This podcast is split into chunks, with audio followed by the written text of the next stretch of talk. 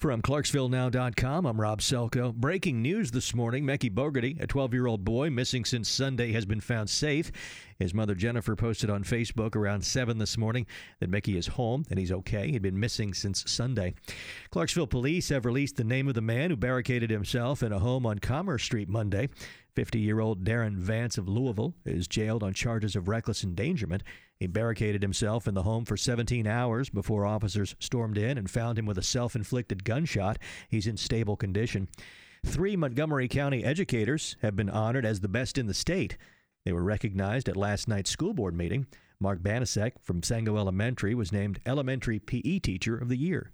Part of the selection process is they look at educators who are student focused, who take the state PE standards and try to implement a program where they can teach students to be lifetime movers as opposed to having a sedentary lifestyle. Shannon Morrison from Montgomery Central and Michael Griggs from Kenwood Middle School were also honored at last night's meeting.